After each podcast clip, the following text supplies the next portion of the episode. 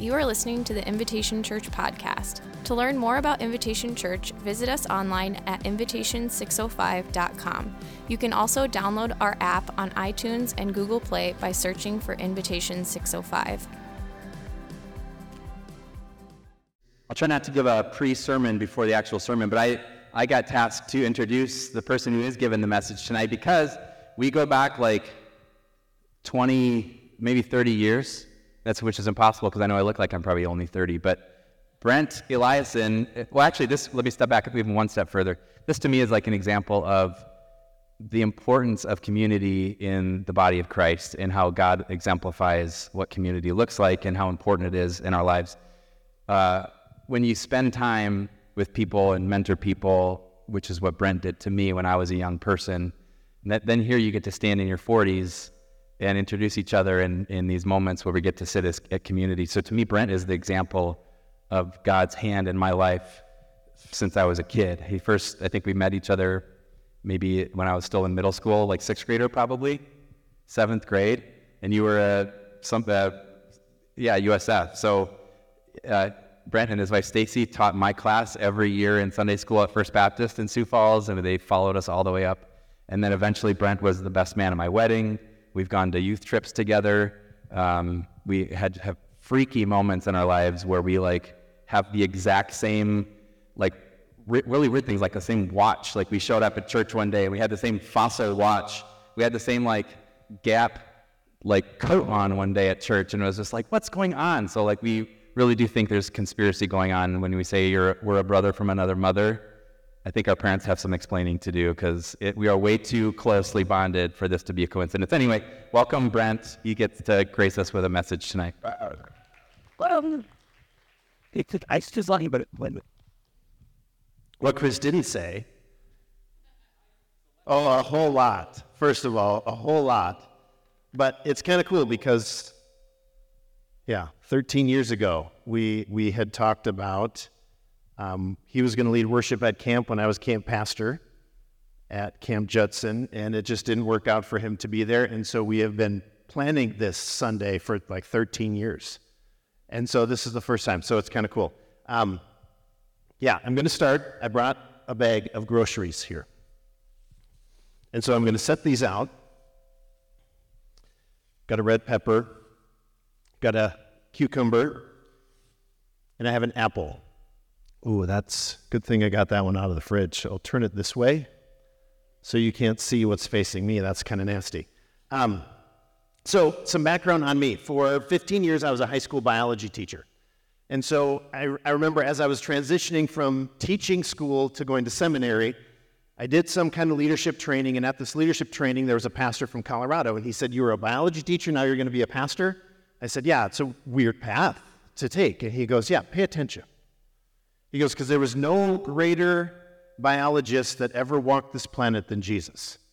He said, So pay attention. He said, You have a unique opportunity to see things differently than most other pastors see things. And so I'm showing you these three things. And some of you will disagree with me, but I'm the biology teacher. So these three things are fruits. Now, one of them you only, you know, you think of an apple as being a fruit, but this red pepper, this cucumber, this apple, they're all fruit. And so, what are some characteristics of fruit? I'm putting on my biology teacher hat here for a minute. Some characteristics of fruit is fruit are the products of something beautiful. Because all fruit begins as a flower. And just as it seems like that flower has died, some, something new and beautiful and useful comes out of that flower. So they're, they're a product of something beautiful. Second thing is they look and taste appealing. Maybe not all of these, you know, to you, but their purpose is to look appealing and taste appealing because that serves their function. All of these things require time, nurturing, and energy to mature until they are ripe. And the fourth thing is their purpose is seed dispersal. The purpose of the fruit is to bring new life, because inside of each one of these fruit are the seeds that when some creature comes along and sees it, they eat it. Sometimes you eat the seeds and then you deposit them some other place with the helping of fertilizer to help the seeds grow. Other times you may eat that apple core and huck it out the window of your car and it lands in a ditch somewhere where probably the tree it came from isn't. And so the purpose of the fruit is to bring new life. They provide nourishment while also bringing life to a new location. That's the fruit. Let's pray, and maybe we'll figure out where the heck just this guy with a biology degree, why is he talking about that? So let's pray. Heavenly Father, we thank you for your word. We thank you that it is true and that it is meaningful to us each and every moment of our lives. And so, Father, as we dive into your word, I ask that my words don't get in the way of what you are speaking to each and every one of us this afternoon. So, Father, as we learn we ask that your word be our guide and your spirit be our teacher, and that your glory and our transformation be dual purpose. In your holy name. Amen. So, Dave said you're, you're traveling through Acts. And so you're in Acts 19. And so we're going to start. I'm just going to go verses 1 through 7 here, and we'll read through this together up on the screen.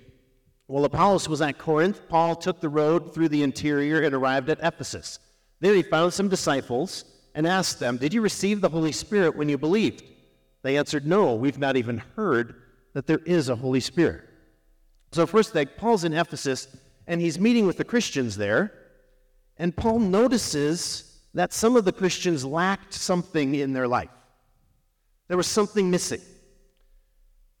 And from his eyes, he saw what it might be. And so he asked them about the Holy Spirit, and they hadn't even heard of the Holy Spirit. And so it goes on. So Paul asked, Then what baptism did you receive? John's baptism, they replied. Paul said John's baptism was a baptism of repentance. He told the people to believe in the one coming after him, that is, in Jesus. On hearing this, they were baptized into the name of the Lord Jesus. And so, the baptism of John, these, these Christians knew that they needed to repent. Repenting means to turn away from, right? Turn away from an old life and turn, turn towards something new. And so they knew they needed repentance, but there was something still missing. They knew they needed to turn away, but maybe Paul sensed that as they turned away, maybe they weren't necessarily moving in a direction. They had just turned away, but there was, there was just something missing.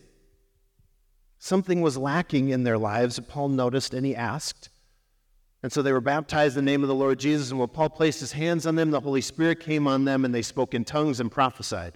There were about 12 men in all.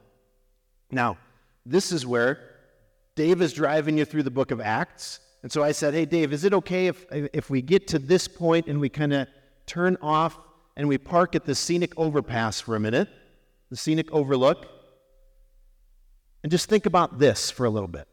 What does this mean? What is the Holy Spirit? What is the Holy Spirit up to? What is this thing that's happening? So we think, what did, what did Paul notice? What did he notice in the lives of those Christians? And at some point, make a, make a note John chapters 14 through 16. When Jesus, when they were at the Last Supper and Jesus was teaching the disciples, and, and you think, Jesus knew this was his Last Supper, and so you generally tend to think some of the last words that somebody speaks might be the most important words. Like, okay, if this is the last thing I've got to give you, this has got to be, this is just, just the important stuff. And in chapters 14 through 16, Jesus is teaching the disciples about this comforter, this advocate that he is going to bring and, and offer to them. But he says in chapter 16, Jesus says, You know what? It's better for you that I go away because I'm going to send the comforter, I'm going to send the advocate. And so he's talking about this life in the Spirit. What does it mean to live life by the Spirit? And so this is something that we often in, in church we we kind of take for granted. We don't really think about the work of the Holy Spirit. And so we're going to pause here for a minute and we're going to go actually to Galatians 5. So, another, this is a letter that Paul is writing to the church. And in Galatians 5, verses 13 through 25, I believe. I don't have that written down here. In my Bible, it's entitled Life by the Spirit. So we're going to jump into this and learn a little bit about what it means to live life by the Spirit. Galatians 5, verse 13. Paul is writing to the church You, my brothers, were called to be free, but do not use your freedom to indulge the sinful nature. Rather, serve one another in love.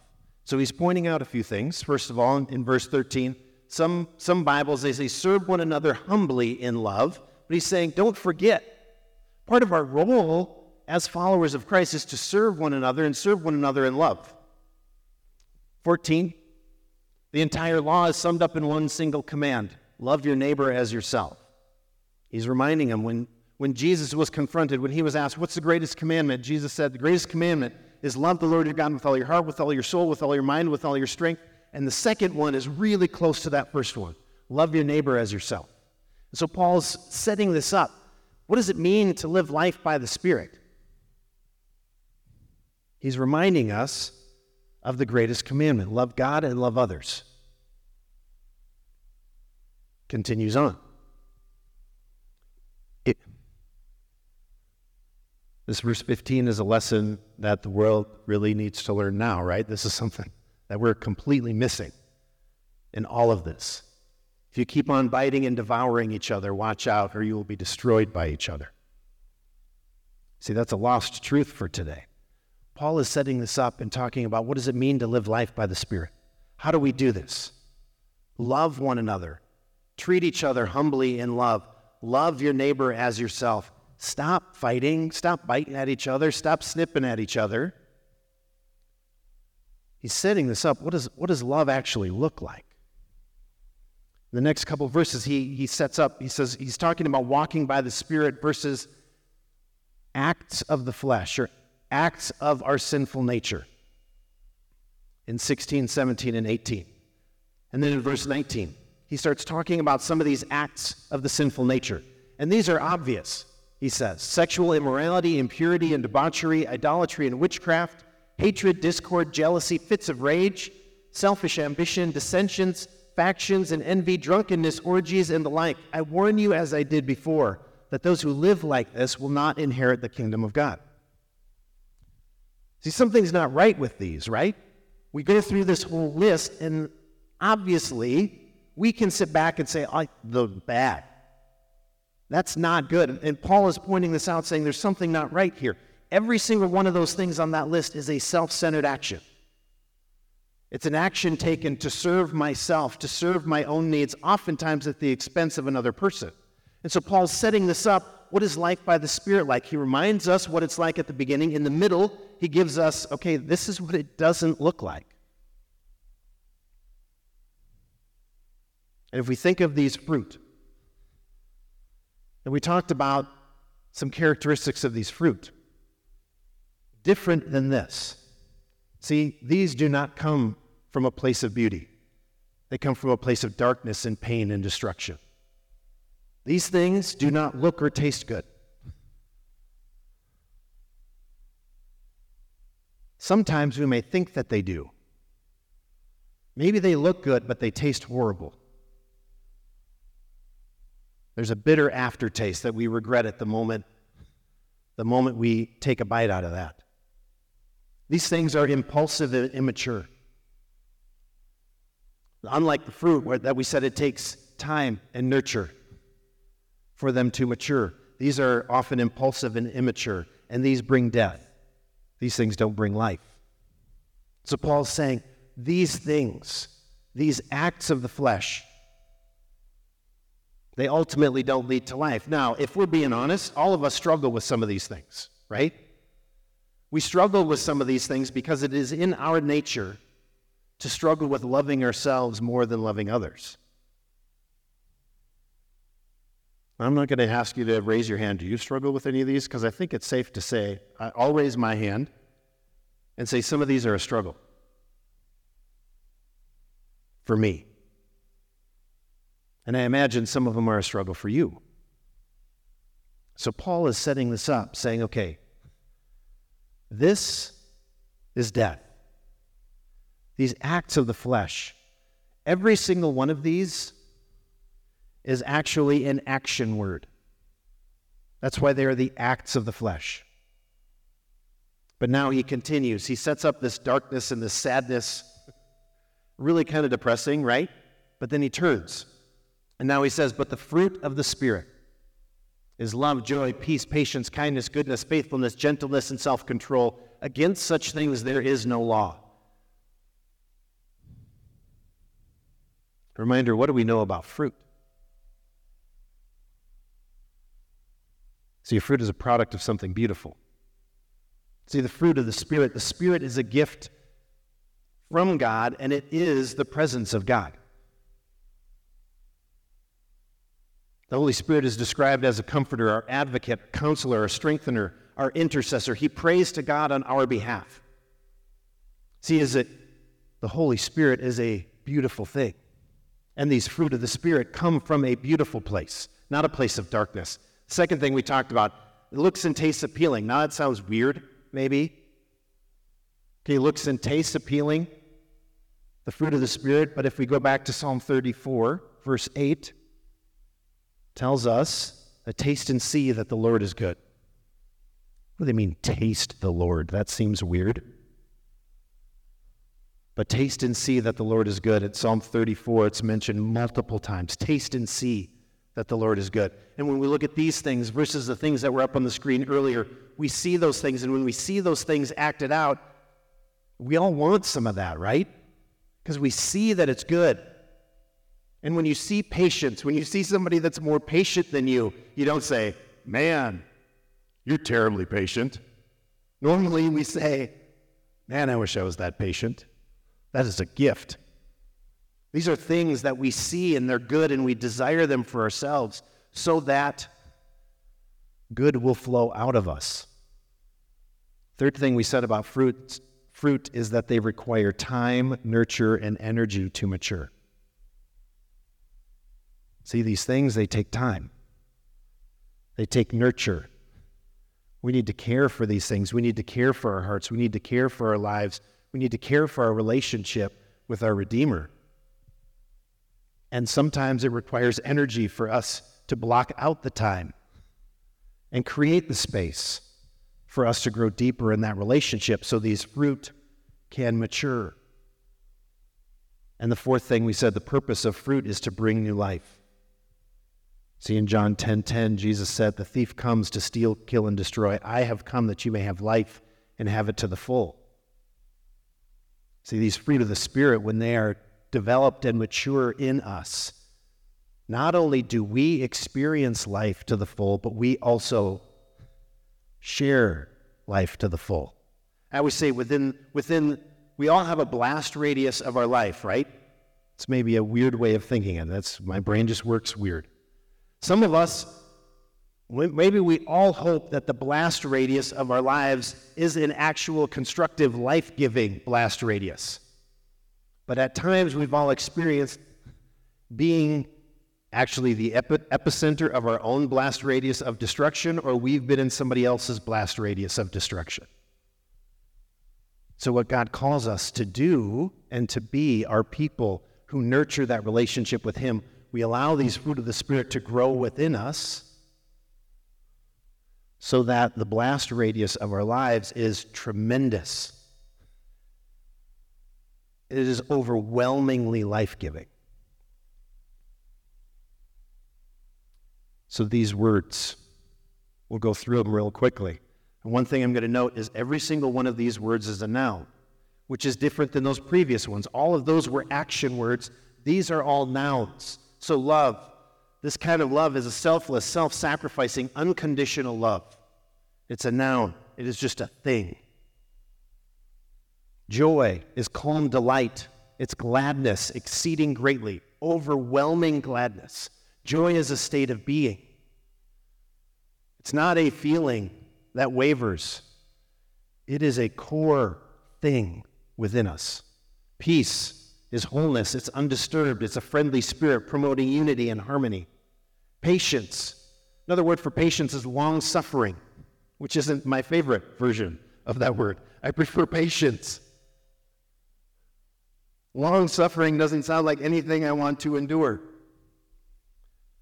But patience is endurance, it's steadfastness, it's perseverance. It means we're slow to anger and we're slow to vengeance.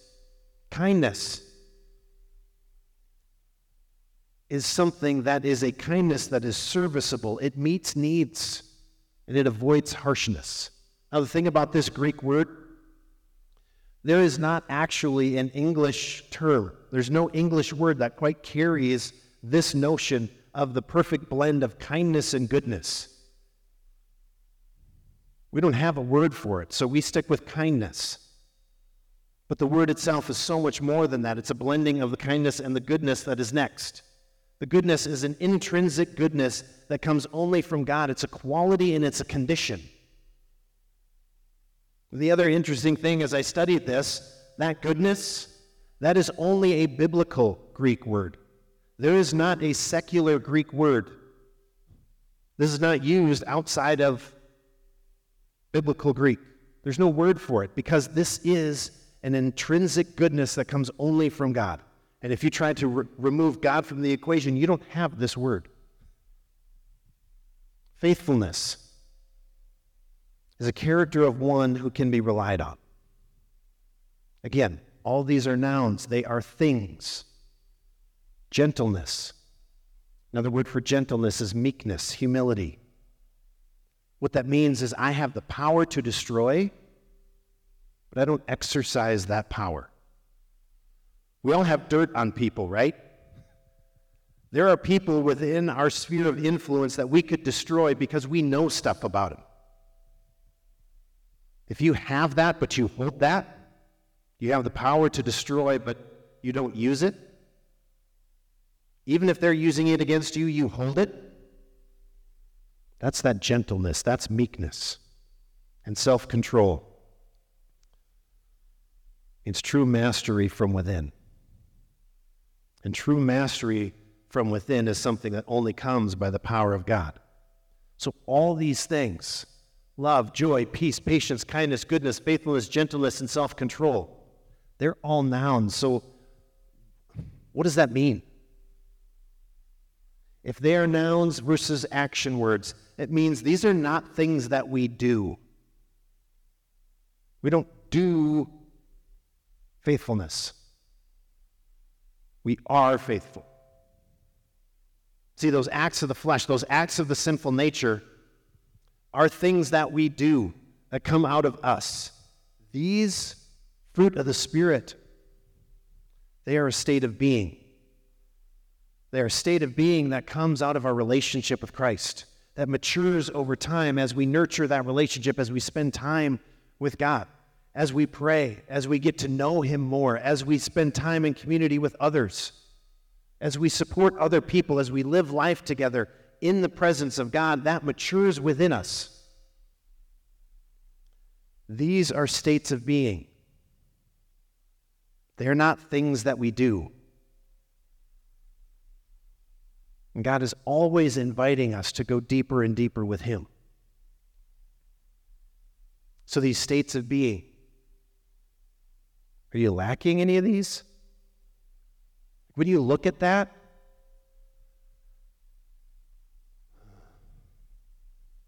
sometimes I'm not very good at patience.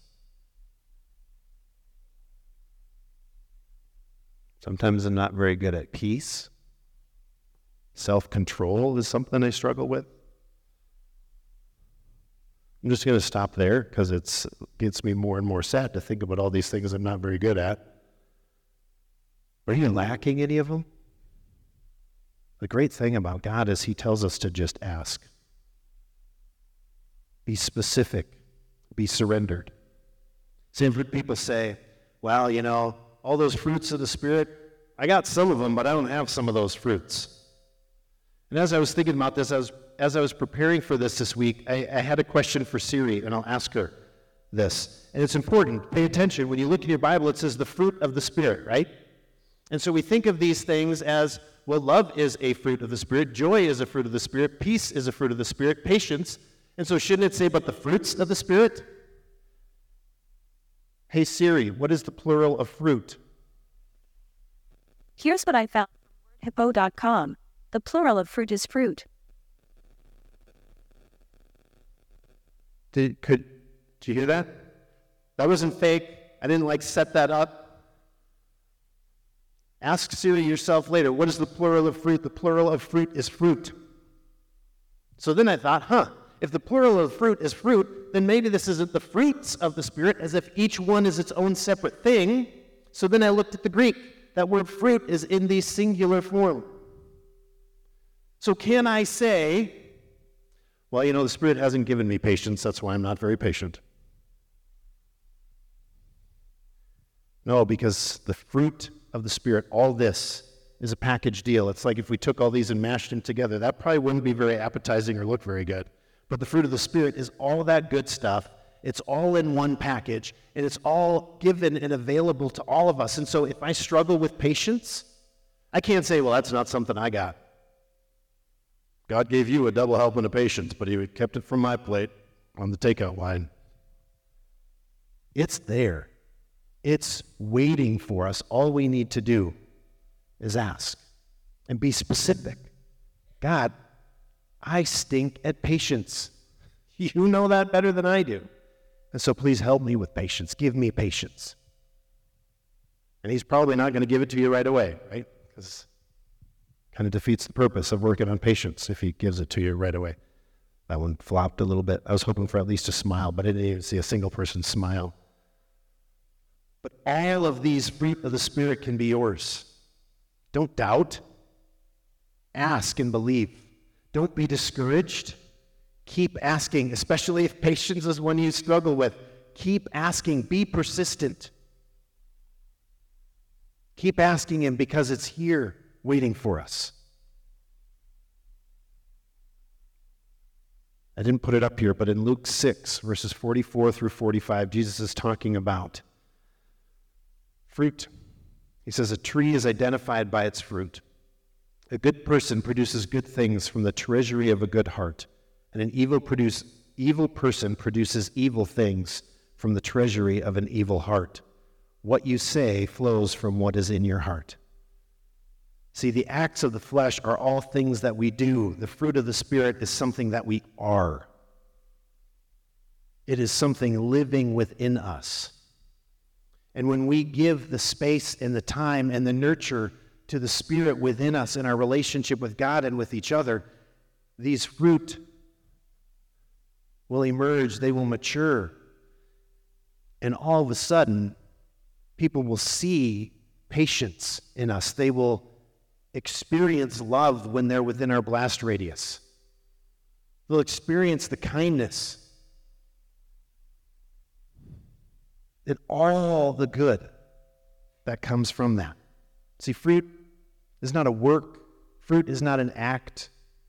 Fruit is a product that corresponds to the nature of the tree. The fruit comes out of who we are and whose we are. What we do comes out of or as a result of all that we are. And if anyone is, if anyone is in Christ, they are a new creation. The old is gone, the new has come. So, are you missing something? When you look at that list, are you frustrated because you don't feel that joy in life? Because sometimes life is just stinking hard and it feels like it's just such a battle. Ask God for joy. I know it sounds easy and simplistic, but it's sometimes the hardest thing that we can do is to be specific with God and say, God, you know that I'm not very good at this. I struggle with this, and so help me with this. And then believe that the one who says, I have come that you may have life to the full, and I have come that you may bring your life to the full, which is Christ in me, and you will offer that to everyone who enters into your blast radius. Are you missing something? Ask. Abide in Christ, soak in his presence nurture that spirit within us. Allow space for the Holy Spirit to fill you so you can become love, joy, peace, patience, kindness, goodness, faithfulness, gentleness, and self control. See, I think self control is the last one because that's the hardest one. If I can master that self control, then all the other stuff falls in line, right? If you lack it, ask for it. And the reason why we ask for those things, yeah, it's partly for us. It's partly so we can experience the Spirit in our life. But remember, the purpose of a fruit is to bring life. To bring life and to bring nourishment to something else. It's not to be hoarded. We do this so that others can come to know the love, grace, mercy, forgiveness, and redemption of Jesus, our Lord and Savior, who lived, died, and rose again so that we can live life and give life through his presence. Let's pray. Heavenly Father, we thank you for your word. And Father, we thank you for your presence. We thank you that this is a package deal. That when we don't feel love, Father, we know that you are love. When we don't feel joy and peace and patience, kindness, goodness, faithfulness, gentleness, and self control, we don't feel those things. We know that you are offering them. So help us, Father, to just be surrendered to you and to ask you for help. To not let our pride take over and think, I really need to work on my own patience, but to surrender ourselves to you.